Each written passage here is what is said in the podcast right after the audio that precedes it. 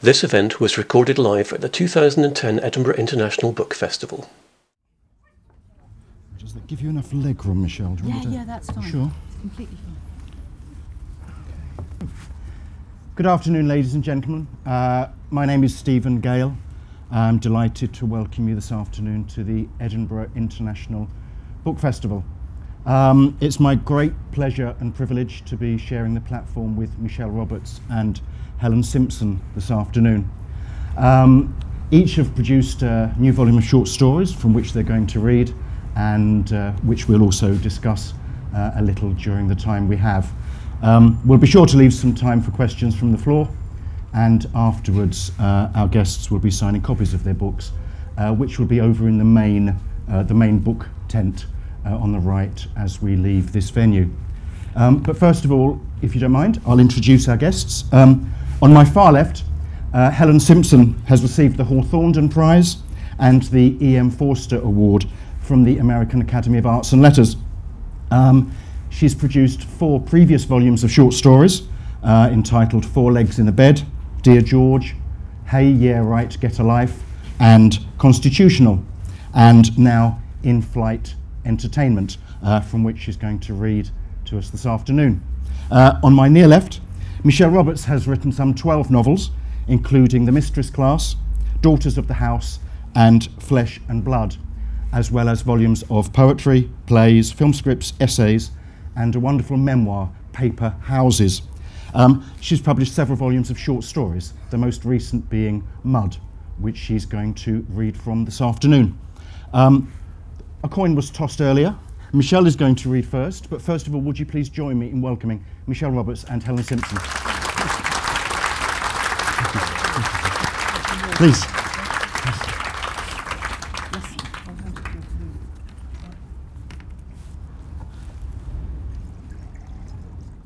Thunderstorm. I knew there would be one. This collection of short stories, Mud, is subtitled Stories of Sex and Love. In my writing, sex and love are very often connected to food and eating. So this is a story called Vegetarian in France. It wasn't easy being a vegetarian in France. Larry could just about manage in Paris and other large cities, but in rural society he was done for. On their holidays, he and Nicolette stuck to picnics. At lunchtime, you could turn off down a lane and park near a river or at the entrance to a forest. Get out the folding table and chairs and enjoy your camembert, baguette and tomatoes, with no one looking at you and criticising. Harder in the evening, though, when he wanted both to avoid the mosquitoes and to eat something hot. Almost impossible to find places willing to serve him the right food. Often enough, Nicolette was forced to smuggle their little camping stove and cooking pots into their hotel bedroom and rustle him up some clandestine spaghetti, rather than face the incomprehension of the patronne in the restaurant downstairs. French country people, in particular the middle-aged and elderly ones, had no concept of not eating flesh. Animals existed and were raised to be killed and eaten, and that was that. "It's not that I want to argue about it," Larry said. "I just want something to eat." The French are so intolerant of anything different. "Oh, darling," Nicolette said, "it's just not in their culture, that's all." When they drove south in the summer, Nicolette was sometimes able to persuade Larry to stop for lunch at a routier café. The hors d'oeuvre presented no obstacle. You helped yourself from the array of cold dishes on the table. While Nicolette inspected the homemade rabbit pâté, the rillette and saucisson and soused fillets of mackerel, before settling on a plateful of crudités so that she didn't look too greedy, Harry would pick out some olives, gherkins and hard-boiled eggs. He ate eggs as he ate butter, cream and cheese, to hell with rennet being made from animals, and some sliced tomatoes or maybe some grated celeriac in mayonnaise. With the main course came the real problem. While the routiers, and indeed Nicolette, were served the hot, delicious plat du jour, featuring, featuring pork, beef, lamb, chicken or veal, the most that Larry would ever be offered once his eating requirements were explained was an omelette. Even in quite posh restaurants, or perhaps especially in quite posh restaurants, harassed waiters and patronnes had little time for Nicolette's super polite requests that her husband be given something described neither on the menu du jour nor on the carte.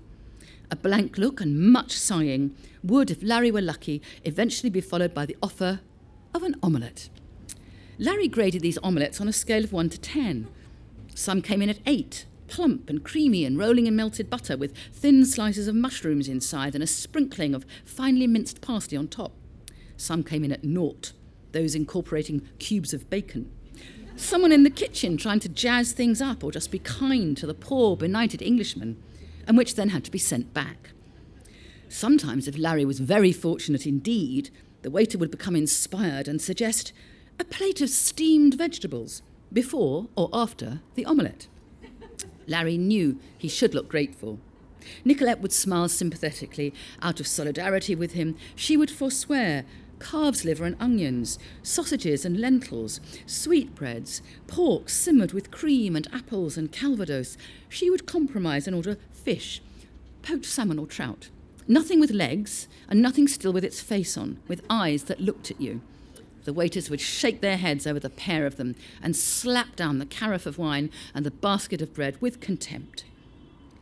Larry liked French wine and the French climate and the French way of life, mainly, but claimed he had no ear for languages. What he actually had was a built-in resistance to learning anything he didn't see the point of. Important things came naturally and spontaneously. Sex, for example. You didn't have to learn that, did you?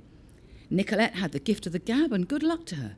So it was Nicolette who, sitting down and shaking out her napkin, would smile sweetly and address the waiters in her best French, very formal and correct, with much deployment of please and thank you.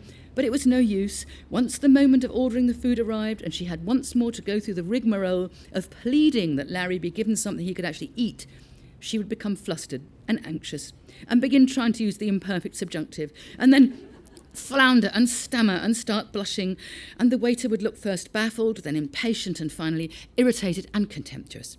The patronne, that busy goddess circulating the dining room, making sure that everything was going smoothly, would be summoned and would courteously inquire what was the matter. Nicolette eventually learned never to utter the word vegetarian. Instead, she would say timidly, "I am afraid my husband cannot eat meat or fish. He is unable to." Madame la Patronne would dis- assume that some digestive or gastric disorder, probably located in that venerable organ, the liver, was at issue, and would briskly announce, "So why not an omelette? Or a plate of some steamed vegetables?" and continue on her tour of the tables. People's eyes would swivel. They would stare at the mad English. Nicolette would feel their eyes boring scornfully into her back. She would bend her head humbly over her sliver of unadorned trout and eat it as unobtrusively as possible. Matters improved once Larry retired at sixty-five, and he and Nicolette made the big decision to move to France full-time, because now Nicolette could cook Larry's favourite dishes at home. They settled in the Dordogne, buying a cottage with just enough land to create a manageable garden. Nicolette planted vegetables and soft fruit, apples and cherry trees, a vine, all kinds of herbs. Larry sent round-robin emails to all the folks back home. "We're living our dream." He enjoyed nothing more than sitting on the bench outside the front door, watching the sunset with a glass of beer in his hand, while in the kitchen Nicolette shelled peas and beans for supper. The neighbours up the farm, sorry, in the farm up the road, Monsieur and Madame Bonnefoy, invited Larry and Nicolette in for a drink one evening, then pressed them to stay for dinner. Nicolette felt obliged to refuse and to explain why. "But what would happen to all the animals if we didn't kill and eat them?" explained Monsieur Bonnefoy. "There would be far too many of them, don't you see?" Nicolette geared herself up once more to rehearse Larry's pacifism towards dumb beasts, his love of nature, and his respect for the ecological movement. In the light of the havoc caused by intensive farming methods, dubious supermarket practices, B S E, and the outbreak of foot and mouth disease, surely that made sense. She swigged her sweet vermouth.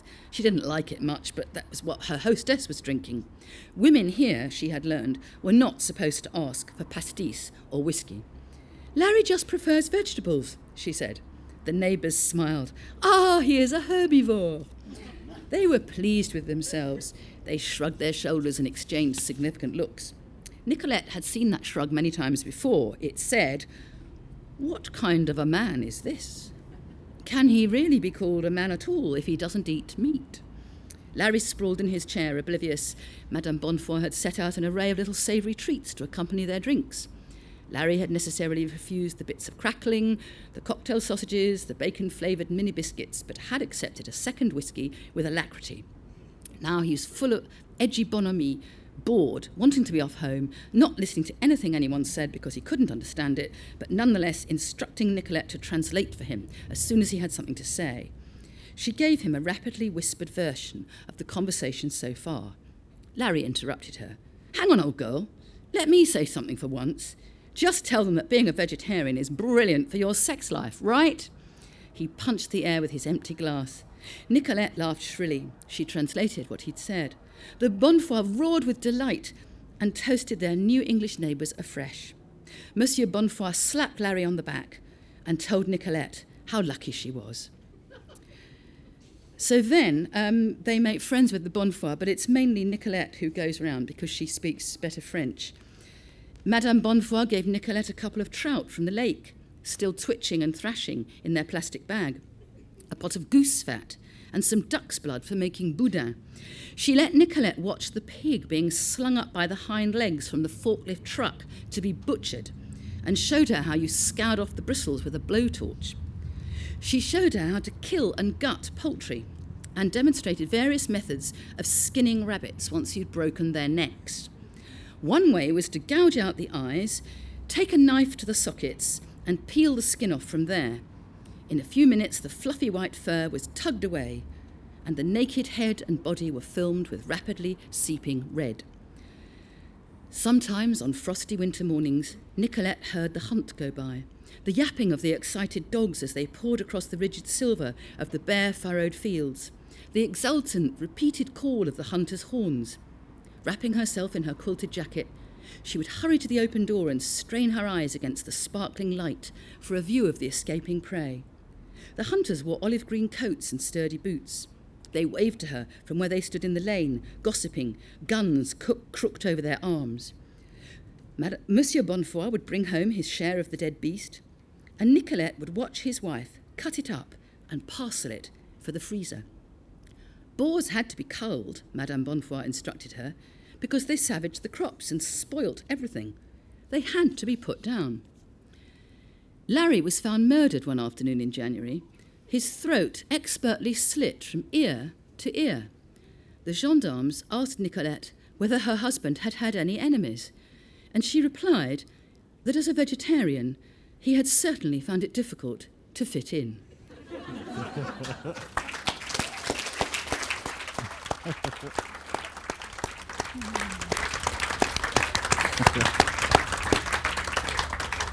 Thank you very much. That was fantastic. That's fantastic.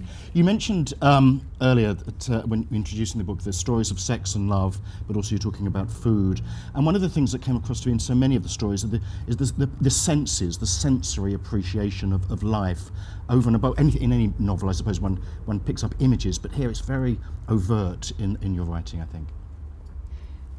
Yes, I think because it's difficult to write about sex and love, because the languages available to us are, well, they're not good enough for me. Um, I think the, the language of sentimentality, which we're encouraged to use for talking about love, is a language of lying very often. Um, the language of pornography is another kind of lying, because there's not any emotion allowed in it or anyone's history. So it, it's very much kind of, you know, his mighty male member, and she feels these crashing waves and then wham. Um, so it's cliches as well. I think also because I can write with facility and perhaps too quickly, I found that to slow myself down and to write better, to actually re-groom a passage and redraft it and redraft it, I found that if I tried to get to the sensual truth of what people were doing or feeling, um, it felt like a better story. And I think I think it's part of my um, my rage against the culture we live in, which is, you know, is so materialistic and everything's judged by its monetary value. And I think our sensuality is a form of knowledge. I mean, it's, it's a wonderful uh, gift we have as human beings, and I want to celebrate it. And then I think, being French, I was brought up to to cook and eat. I mean, not not you know rich or posh food, but just proper proper food. So sensuality was there for me from, from childhood. It's also, uh, the title story, Mud, and others feature Mud, and they're wonderful descriptions of uh, one character in particular walking through London with just some sandals, squelching through mud, and the opening story, so again, walking through mud. Can you talk about that, that those feelings that you're mm. getting into the stories? Well, it was my dear editor, Lenny Goodings, who pointed out that all the stories have mud in them, and so that the title story, Mud, should be the title of the volume. Um, I suppose I rather love Mud, um, because when you actually are going around London wearing flip-flops and it's raining, and it sometimes rains, I believe, in Edinburgh. I mean, I'm not sure about this, but I believe it does. And you're barefoot, you get these little curds of mud in between your toes, and you're being sort of gently tickled in your feet as you walk around, and it's very, very pleasurable. So it's um, that, that's a form of sexual bliss. Also, having been raised Catholic, you know, I'm, I was taught from dust we come and to dust we shall return. If you turn that into mud, then you start to feel your feet on, on the planet and to, to want to celebrate that.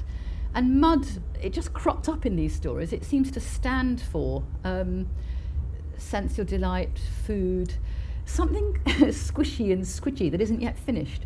And maybe that's what I think about art. When you're writing or painting or making a sculpture or whatever work you're doing, cooking, gardening, raising children, there's something really sensual about taking the image of mud and saying, I can squelch it, I can change it, something isn't fixed. And I think that suits me um, as a way of making, that you can go on squidging.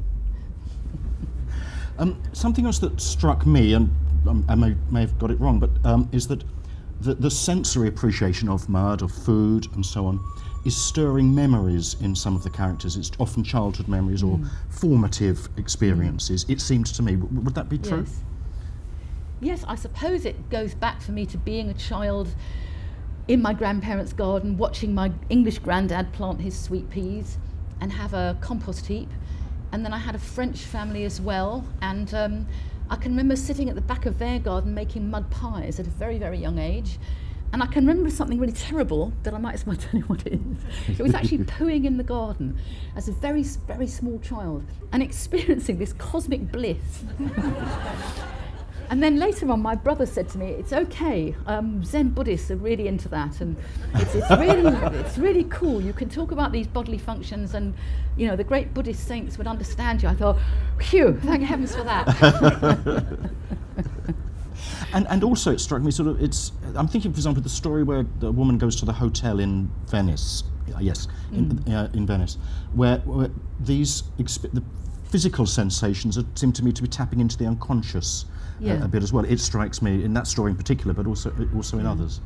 Well, I think, I mean, it's wonderful to be here on the platform with Helen Simpson, who's a writer I greatly admire.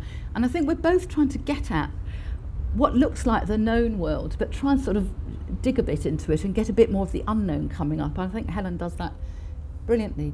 And I think what I call that unknown world is the unconscious. And I do see it as underneath. And it is a bit like a big muddy bed, full of lovely seeds, of course, that will sprout. My image of the uh, imagination is a compost heap. You chuck all this stuff onto it, and then two years later, wow, something comes out you didn't know was there. So the unconscious is a way of talking about the world we know and the world we don't know. And I suppose I'm always more interested in writing about the world I don't know, because it means I'm not bored apart from anything else. If I just wrote about what I know, it might be quite a groovy kind of journalism, and that's wonderful. Journalists do it brilliantly, but I don't think it's the job of the fiction writer. Um, so I want to look at my characters' fears and my characters' desires and the life they haven't yet lived or let themselves live, and I think the unconscious is a good shorthand for that. And then mud becomes the image. You know, do we dare to go and put our feet into the mud?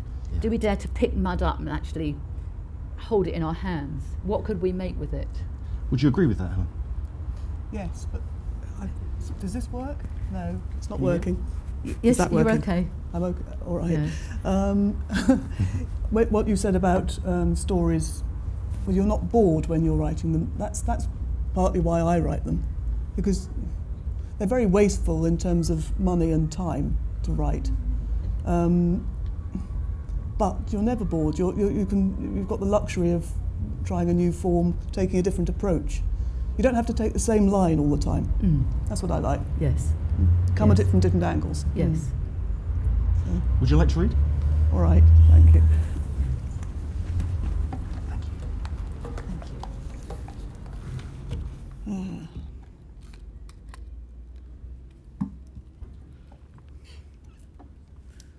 them into the reading glasses years, and it's mm, always leaving them places.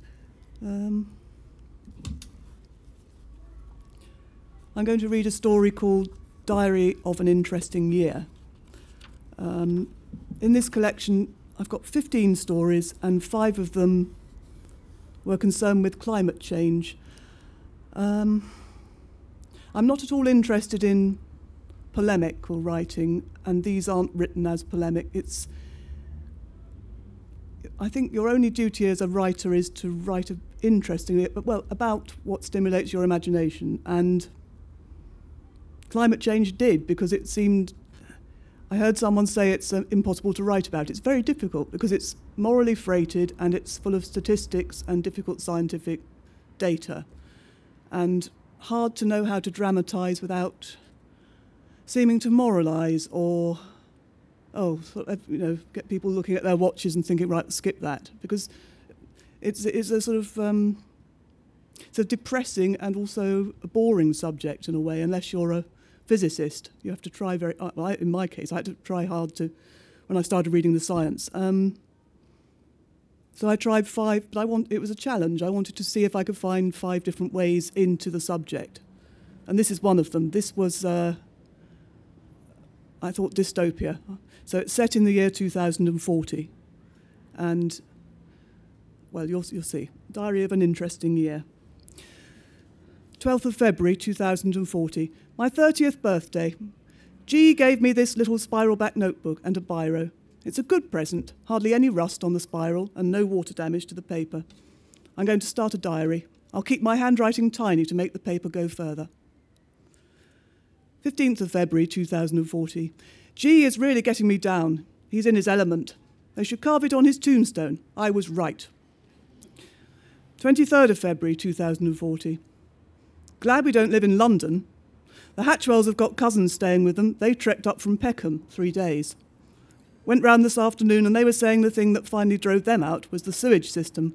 When the drains packed up, it overflowed everywhere. They said the smell was unbelievable. The pavements were swimming in it. And, of course, the hospitals are down, so there's nothing to be done about the cholera. Didn't get too close to them in case they were carrying it. They lost their two sons like that last year. You see, G said to me on the way home, capitalism cared more about its children as accessories and demonstrations of earning power than for their future. Oh, shut up, I said. second of March, two thousand forty. Can't sleep. I'm writing this instead of staring at the ceiling. There's a mosquito in the room. I can hear it whining close to my ear. Very humid, air like filthy soup, plus we're supposed to wear our face mask in bed too, but I was running with sweat, so I ripped mine off just now. Got up and looked at myself in the mirror on the landing. Ribs like a fence, hair and greasy rat's tails. Yesterday, the rats in the kitchen were busy gnawing away at the bread bin. They didn't even look up when I came in. sixth of March, two thousand forty, another quarrel with G. OK, yes, he was right, but why crow about it? That's what you get when you marry your tutor from uni. Wall-to-wall pontificating from an older man. I saw it coming. Any fool could see it coming, especially after the big melt, he brags. Thresholds crossed, cascade effect. Hopelessly optimistic to assume we had till two thousand sixty. Blah-de-blah-de-blah. The plutonomy is lemming. Democracy's massive own goal. No wonder we haven't got any friends. He cheered when rationing came in. He's the one that volunteered first as car share warden for our road, one piddling little Peugeot for the entire road. Gets a real kick out of camaraderie round the standpipe. I'll swap my big tin of chickpeas for your little tin of sardines. No, no, my sardines are protein. Chickpeas are protein too, plus they fill you up more. Anyway, I thought you still had some tuna. No, I swapped that with Astrid Huggins for a tin of tomato soup. Really sick of bartering, but hard to know how to earn money since the internet went down. Also, money's no use unless you've got shed loads of it, as I said to him in bed last night. The top layer hanging on inside their plastic bubbles of filtered air, while the rest of us shuffle about with goitres and tumours and bits of old sheep tied over our mouths. Plus, we're soaking wet the whole time. We've given up on umbrellas, we just go round permanently drenched. I only stopped ranting when I heard a snore and clocked he was asleep. eighth of April, two thousand forty. Boring morning washing out rags. No wood for hot water, so had to use ashes and lye again. Hands very sore, even though I put plastic bags over them. Did the face masks first, then the rags from my period. Took forever. At least I haven't got to do nappies like Lexi or Esme. That would send me right over the edge. twenty-seventh of April two thousand forty. Just back from Myers. Seven months. She's very frightened. I don't blame her. She tried to make me promise I'd take care of the baby if anything happens to her. I havered, mostly at the thought of coming between her and that throwback Martin. She got a new black eye, I didn't ask. I suppose there's no harm in promising if it makes her feel better. After all, it wouldn't exactly be taking on a responsibility. I give a new baby three months max in these conditions. Diarrhea, basically. fourteenth of May two thousand forty. Can't sleep. Bites, itching, trying not to scratch. Heavy thumps and squeaks just above in the ceiling. Think of something nice. Soap and hot water. Fresh air. Condoms. Sick of being permanently on knife edge re-pregnancy. Start again. Wandering round a supermarket. Warm, gorgeously lit. Corridors of open fridges full of tiger prawns and fillet steak. Gliding off down the fast lane in a sports car. Stopping to fill up with thirty litres of petrol. Online, booking tickets for the mousetrap, click. Ordering a crate of wine, click. A holiday home, click. A pair of patent leather boots, click. A gap year, click. I go to iTunes and download The Marriage of Figaro. Then I chat face-to-face in real time with G's parents in Sydney. No, don't think about what happened to them. Horrible. Go to sleep. twenty-first of May two thousand forty, another row with G. He blew my second candle out. He said one was enough. It wasn't, though. I couldn't see to read any more. He drives me mad. It's like living with a policeman. It always was, even before the collapse. The earth has enough for everyone's need, but not for everyone's greed, was his favourite. Nobody likes being labelled greedy. I called him Killjoy, and he didn't like that. Every one of us takes about twenty-five thousand breaths a day, he told me. Each breath removes oxygen from the atmosphere and replaces it with carbon dioxide. Well, pardon me for breathing. What was I supposed to do, turn into a tree? sixth of June two thousand forty. Went round to the Lumleys for the news last night.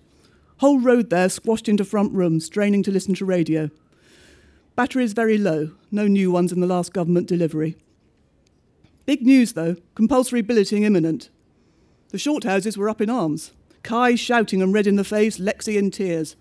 You work all your life, et cetera, et cetera. What planet is he on? None of us too keen, but nothing to be done about it. When we got back, G checked our stash of tins under the bedroom floorboards. A big rat shot out and I screamed my head off. G held me till I stopped crying, then we had sex. Woke in the night and prayed not to be pregnant, though God knows who I was praying to. twelfth of June two thousand forty. Visited Maya this afternoon. She was in bed. Her legs have swollen up like balloons. On at me again to promise about the baby, and this time I said yes. She said Astrid Huggins was going to help her when it started. Astrid was a nurse once, apparently. Not really the hands-on sort, but better than nothing. Nobody else on the road will have a clue what to do now we can't Google it. All I remember from old films is that you're supposed to boil a kettle, I said. We started to laugh. We got a bit hysterical. Knuckle-dragon Martin put his head round the door and growled at us to shut it. first of July two thousand forty. First billet arrived today by army truck. We've got a Spanish group of eight, including one old lady, her daughter, and twin toddler grandsons, all pretty feral, plus four unsmiling men of fighting age. A bit much, since we only have two bedrooms. G and I tried to show them round, but they ignored us. The grandmother bagged our bedroom straight off. We're under the kitchen table tonight. I might try to sleep on top of it because of the rats. We couldn't think of anything to say. The only Spanish we could remember was muchas gracias. And as G said, we're certainly not saying that. second of July two thousand forty. Fell off the table in my sleep.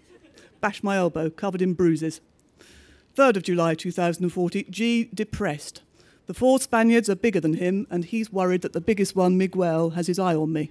With reason, I have to say. fourth of July two thousand forty. G depressed. The grandmother found our tins under the floorboard and all but danced to flamenco. Miguel punched G when he tried to reclaim a tin of sardines, and since then his nose won't stop bleeding. sixth of July two thousand forty. Last night under the table, G came up with a plan. He thinks we should head north. Now this lot are in the flat and a new group from Tehran promised next week. We might as well cut and run. Scotland's heaving. Everyone else has already had the same idea. So he thinks we should get on one of the ferries to Stavanger, then aim for Russia. I don't know, I said. Where would we stay? I've got the pop-up tent packed in a rucksack behind the shed, he said, plus our sleeping bags and my wind-up radio. Camping in the mud, I said. Look on the bright side, he said. We have a huge mortgage and we're just going to walk away from it. Oh, shut up, I said. seventeenth of July two thousand forty, Maya died yesterday. It was horrible. The baby got stuck two weeks ago. It died inside her. Astrid Huggins was useless. She didn't have a clue. Martin started waving his Swiss Army knife around on the second day and yelling about a caesarean. He had to be dragged off her.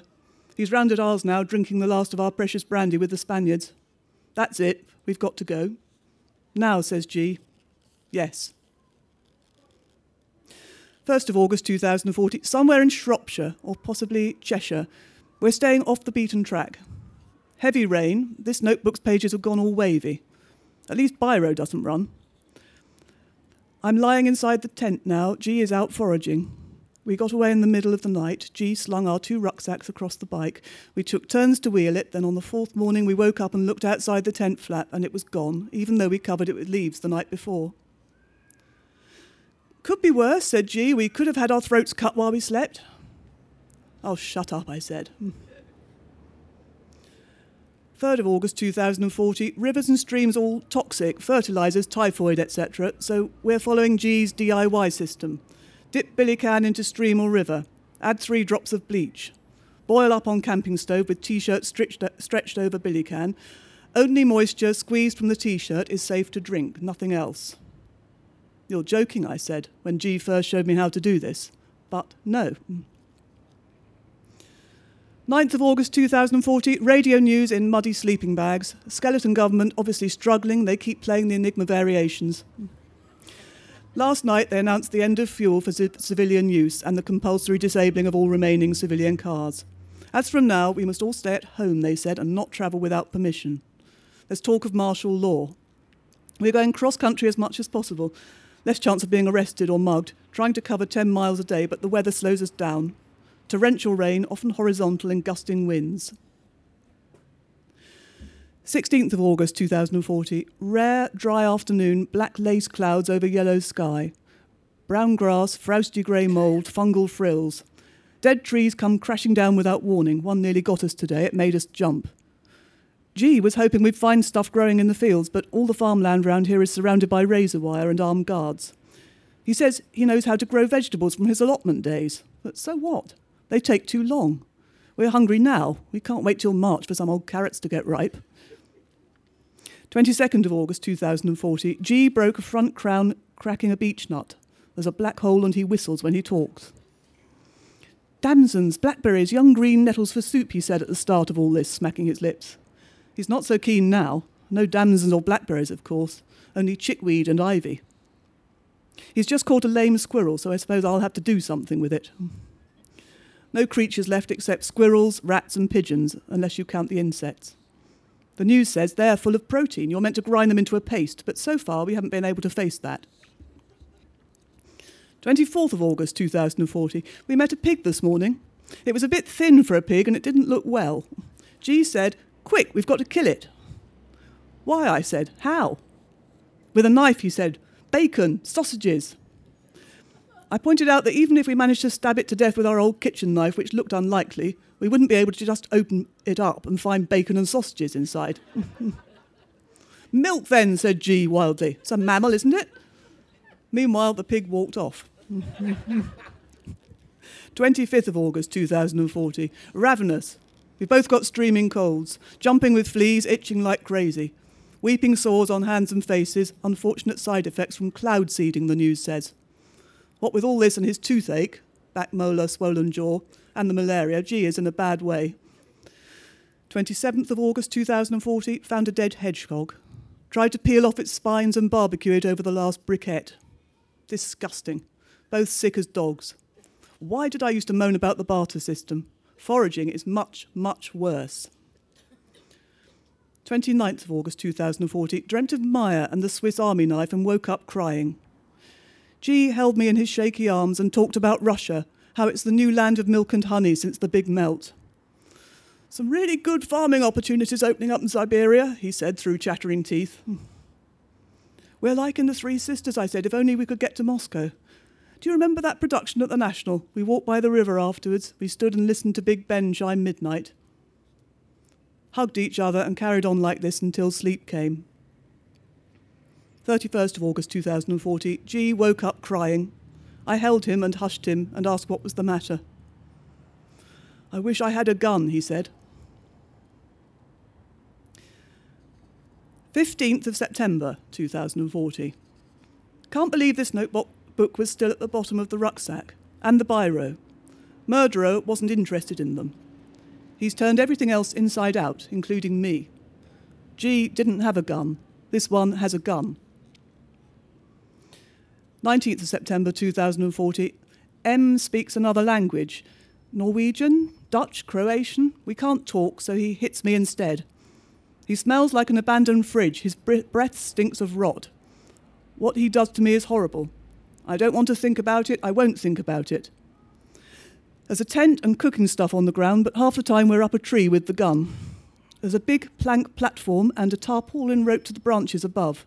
At night, he pulls the rope ladder up after us. It's quite high. You can see for miles. He uses the platform for storing stuff he brings back from his mugging expeditions. I'm surrounded by tins of baked beans. third of October two thousand forty. M can't seem to get through the day without at least two blowjobs. I'm always sick afterwards, sometimes during. eighth of October two thousand forty. M beat me up yesterday. I tried to escape. I shan't do that again. He's too fast. fourteenth of October two thousand forty. If we run out of beans, I think he might kill me for food. There were warnings about it on the news a while back. This one wouldn't think twice. I'm just meat on legs to him. He bit me all over last night, hard. I'm covered in bite marks. I was literally licking my wounds afterwards when I remembered how nice the taste of blood is, how I miss it. Strength. Calves liver for iron. How I haven't had a period for ages. When that thought popped out, I missed a beat. Then my blood ran cold. fifteenth of October two thousand forty. Wasn't it juniper berries they used to use? As in gin? Even if it was, I wouldn't know what they look like. I only remember mint and basil. I can't be pregnant. I won't be pregnant. seventeenth of October two thousand forty. Very sick after drinking rank juice off random stewed herbs. Nothing else, though, worse luck. twentieth of October two thousand forty. Can't sleep. Dreamed of G. I was moving against him. It started to go up a little way, so I thought he wasn't really dead. Dreadful waking to find M there instead. twenty-third of October two thousand forty, can't sleep, very bruised and scratched after today. They used to throw themselves downstairs to get rid of it. The trouble is the gravel pit just wasn't deep enough, plus the bramble bushes kept breaking my fall. There was some sort of body down there too, some seething with white vermin. Maybe it was a goat or a pig or something, but I don't think it was. I keep thinking it might have been G. thirty-first of October two thousand forty. This baby will be the death of me. Would. Let's make that a conditional. Would, not will. seventh of November two thousand forty. It's all over. I'm still here. Too tired to...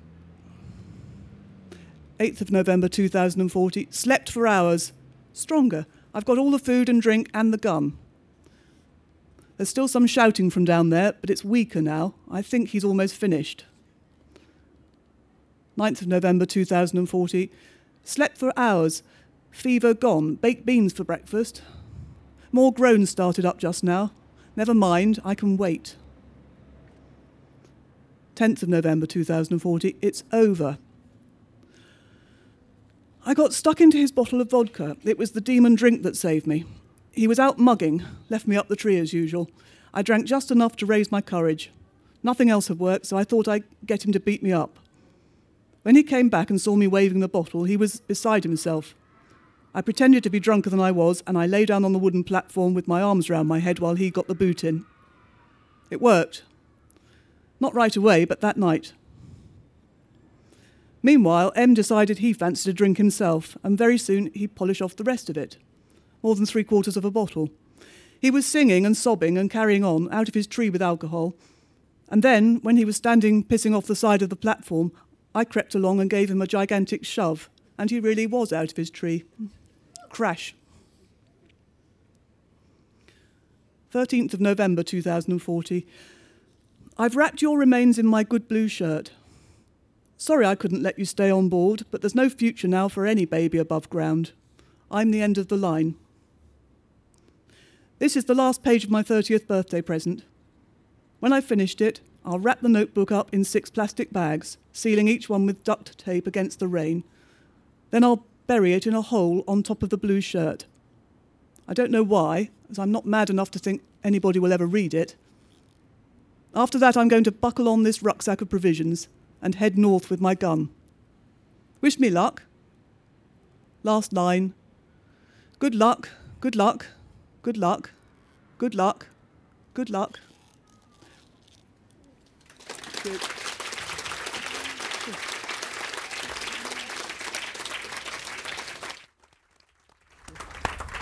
Thank you very much. Thank, Thank you. you. Could I just, you, you mentioned at the beginning that you were reading some scientific journals and, and so on, and mm. I mean, notwithstanding this is obviously an important issue of our time, what was it in particular that, uh, that you wanted to write about? Why did you want to write about this? Um, what, with these, cli these climate things? Yeah. Yeah. Um, it was partly I went to some party and I heard someone from the B B C talking about getting creatives in and how these parties of creatives they had, they tried to get them to they interest them in this issue of climate change and how how disappointing the results have been and how people either weren't interested or and I it just I thought yes that's it would be really difficult to do that. Yeah. So I, I like a challenge, I suppose. And I mean, it, it was, I, to make it interesting, or to imagine. But also the hostility, the hostility you're going to get for the subject matter. I, I know it myself, you know, when there's a piece in the paper and it's a long piece and it's very important, I think, right, shall I put five minutes aside or... Um, but it is, well, and also, um, I love Dryden as a poet, and he was very good at describing um, changes of state to state, melting to freezing, um, where whole systems and worlds seem to, it's sort of entropic um, states of being, and I wanted some of that, yeah. There are five stories, as you say, mm-hmm. looking at this subject. Could you just give us some idea, the points of view of some of the others? You said you, you've tried to come at it from five different angles. Um, Yes, another one's a sales pitch. Can you can you hear? Is it right? Yeah. Um, and that was a sort of meant to be comedy. Um, that was very short. She's actually a carbon coach, and she yeah. But that's almost not satire. People are doing that now, um, yeah. treating it as a diet. And anyway, uh, then there was a, a love story, a, an apocalyptic love story. That was long. Um, And uh, uh, the title story, that's that's satirical, yeah. Dark, black comedy, really, yes. It's got a, a death on an aeroplane and everyone getting very angry about the delay. Because it's surprising how often um, deaths happen on aeroplanes, particularly in first class. And it's, it's to do with, um, you know, the, an older population.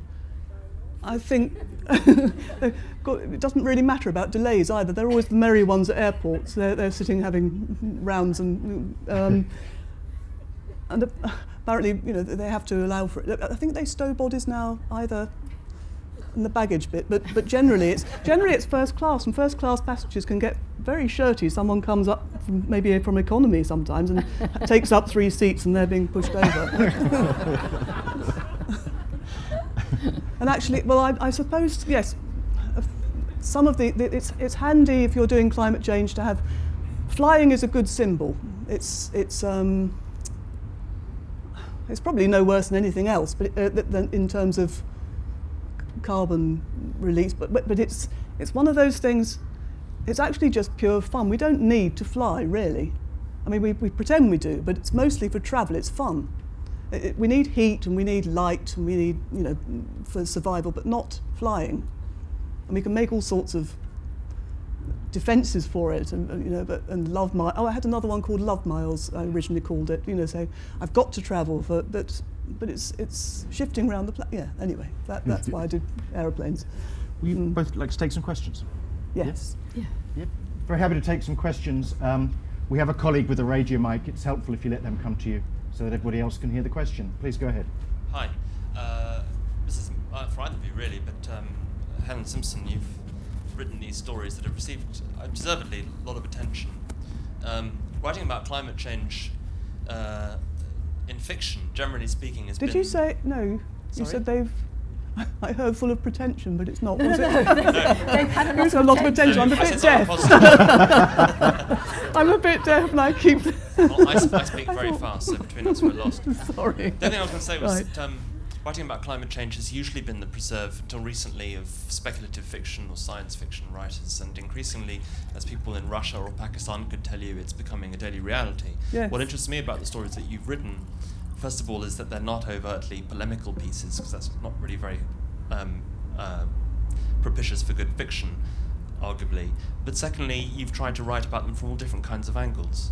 Can you think of any other writers working now who you think have successfully started to try to write about something which is no longer purely speculative, but increasingly becoming a reality?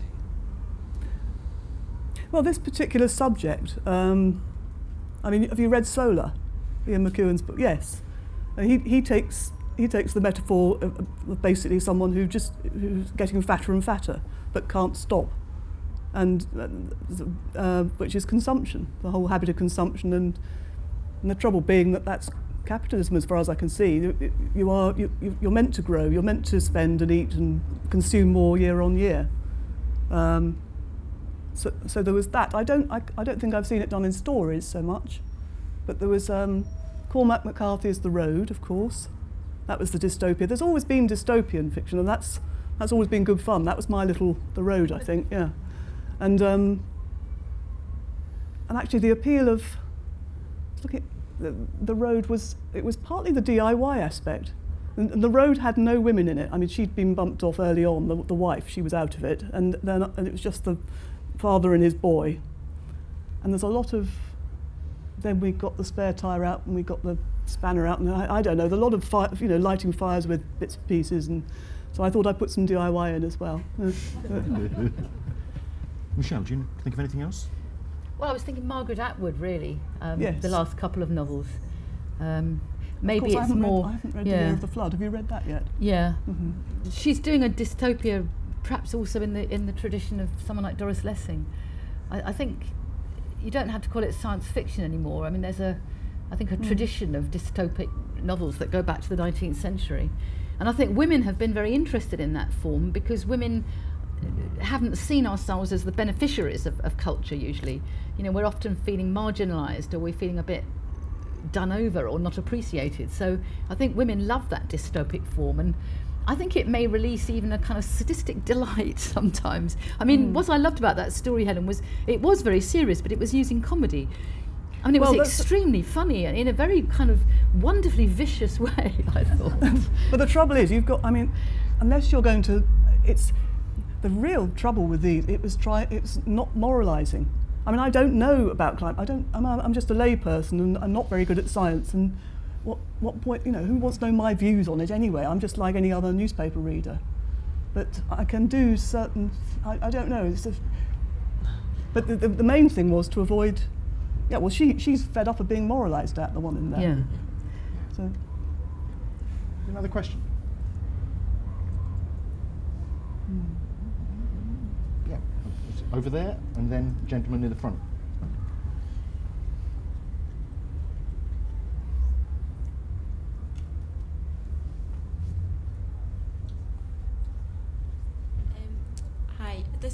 Well, it's really for both of you, but it was Michelle who was talking about um, the mud and the squishiness and art as mud, and you know, being able to, to mould it and shape it and change it. I just wondered, at what point do you get to the stage where you think this is it with a piece of writing, mm. and I've, I've really got to stop squishing it now. Mm. mm. You know, what is what is the sign for you, or don't you ever think it's finished? Yeah. Well, I know when I was a kid and making my mud pies, the, the deadline was mum or dad saying tea's ready. Um, so you might bake them, um, but tea's ready. That was more interesting. I think as a grown-up, living in a professional world, there are deadlines. And luckily, having a publisher who's an editor means she wants your work, or he wants your work, and you work your absolute best, but you, you call it finished when you give it in, and then you rewrite it because there's always more work to do. And maybe a publication date approaches. I can look at, well, I can't actually bear to look at novels I wrote as a young woman, because I think, oh, God, you know, oh, they're so awful, they're so bad, and I would want to rewrite them. So I think I always want to make things better. Maybe it's quite good to say all art is, in a sense, unfinished, incomplete, because that actually, I'm just thinking, gives a space for the audience, for us. Um, if you look at great sculptures or great paintings, there would be bits in it that are very suggestive, not finished, not exact, not with black lines. And I think that really allows the human onlooker to complete the picture, to complete the sculpture. So I've just thought you can make a lovely argument for, I don't know when something's finished, but it's good to know it isn't finished, because then someone else takes over, and, you know, a work of art doesn't exist until it's been read or looked at or stroked or whatever. So maybe being incomplete is uh, is lovely, and I don't have to fret about it.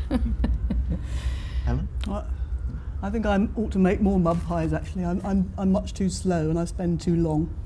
Um, and I, I'm more of the coral reef style of writing. There's a little bit added each, you know, sort of... Mm. Um, but stories seem to me the form... Um, in fact, I might try mud pies if I try a novel. It just can't... Mm. carry on like this. Um, the, the, the stories, um, people use the word condensed, and that's true. V S Pritchett used to talk about uh, boiling down one hundred pages to thirty, which, again, it suggests he was mud pie making and then editing and editing. I don't seem to do that. I'm, no, I, but the, the condensed feeling, certainly, but it's, that's not quite... It, I was thinking the other day, it's actually also... What I'm after now is amplification, I think. It's, it, uh, I was reminded reading a bit of a piece of Blake on the Underground, you know, that to see a world in a grain of sand and a heaven in a wild flower. Mm. Um, and that taken away from hymns and stuff, it, it, it's, it's am- the business of amplification and what's suggestive, what, how, how powerful you can make that suggestion, how, mm. How yeah, how much power you can get for how li- few words is, is mm. that? Uh. Mm. A gentleman near the front's got a question. Perhaps um, a very general question that I could uh, frame in terms of the stories that you've read. You just mentioned, Helen, this aspect of, of perhaps tending towards amplification. In the story that you've read, the amplification comes as much as what is happening in between the diary entries as the diary entries themselves. That is the condensed part of a very larger story. Mm-hmm. And I have to say, when I read it, I didn't laugh once. I have to say, I, I thought it was quite mordant that the humour was there almost to sort of keep herself alive and sane. Um, but I did wonder how much um, do you come to these stories and the focus of them from a large picture, or do you see the larger picture through writing the focused telescopic area that you're looking at? Um, you know, are we seeing the photograph? Are we seeing the negative? And just how much do we do? And, and for example, Michelle, you know, looking at their life, you go through an aspect of it, then they're retired. You know, just sometimes how do you see that that larger canvas and then decide to um, uh, look at a part of it, or looking at a part of it, do you then see the larger canvas? I know it's a bit general, but maybe perhaps by reference to those two stories. Well, um, the short story is sometimes criticised for being s- short, small, slight. It's not. It's, but it's not panoramic. Um, I, I see it sometimes as, in camera work, it's zoom lens. Um, and when people say it's a miniature, it's not. Nec- it's not a miniature. Mm. It's it's a close up. And uh, the other day I was at an exhibition of the Glasgow Boys, at the, in Glasgow, uh, in the Hunterian, I think, and um, was it there? Yeah.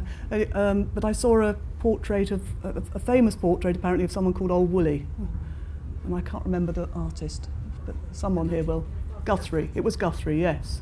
And um, just looking at this portrait, I thought I I know I I just learned so much about where he came from. I knew the time he was living in somehow, and that's, I suppose, just without thinking about it, that's what you trust, that something which you've paid enough close attention to, if it's truthful enough, then it will do what that portrait did and, and amplify. And when you read Chekhov, the same thing happens. And it's not always you're taking a particularly telling anecdote. You just have to. It, it's the, the I suppose the it's the, it's the sensitivity is comes in the working out what suggestions are useful and which ones to discard. And it's just a way of feeling your, yeah. Mm. And I think it's partly also trusting in language and trusting in image, um, because there's a particular kind of metaphor.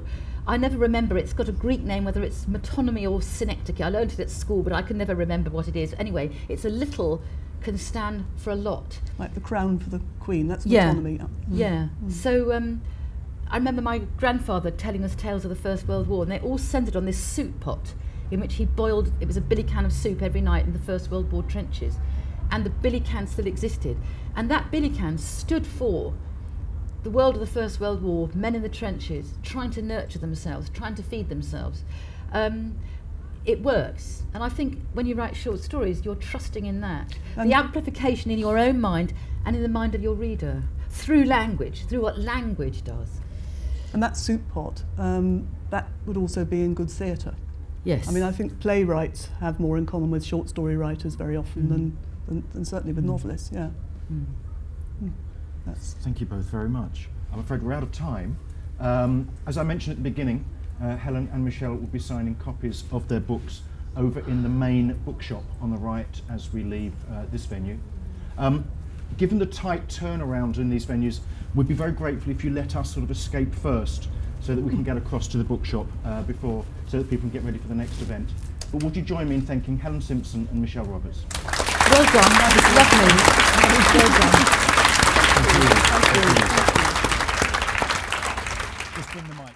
Many more Edinburgh International Book Festival event recordings are available at w w w dot edbookfest dot co dot u k, along with a selection of videos.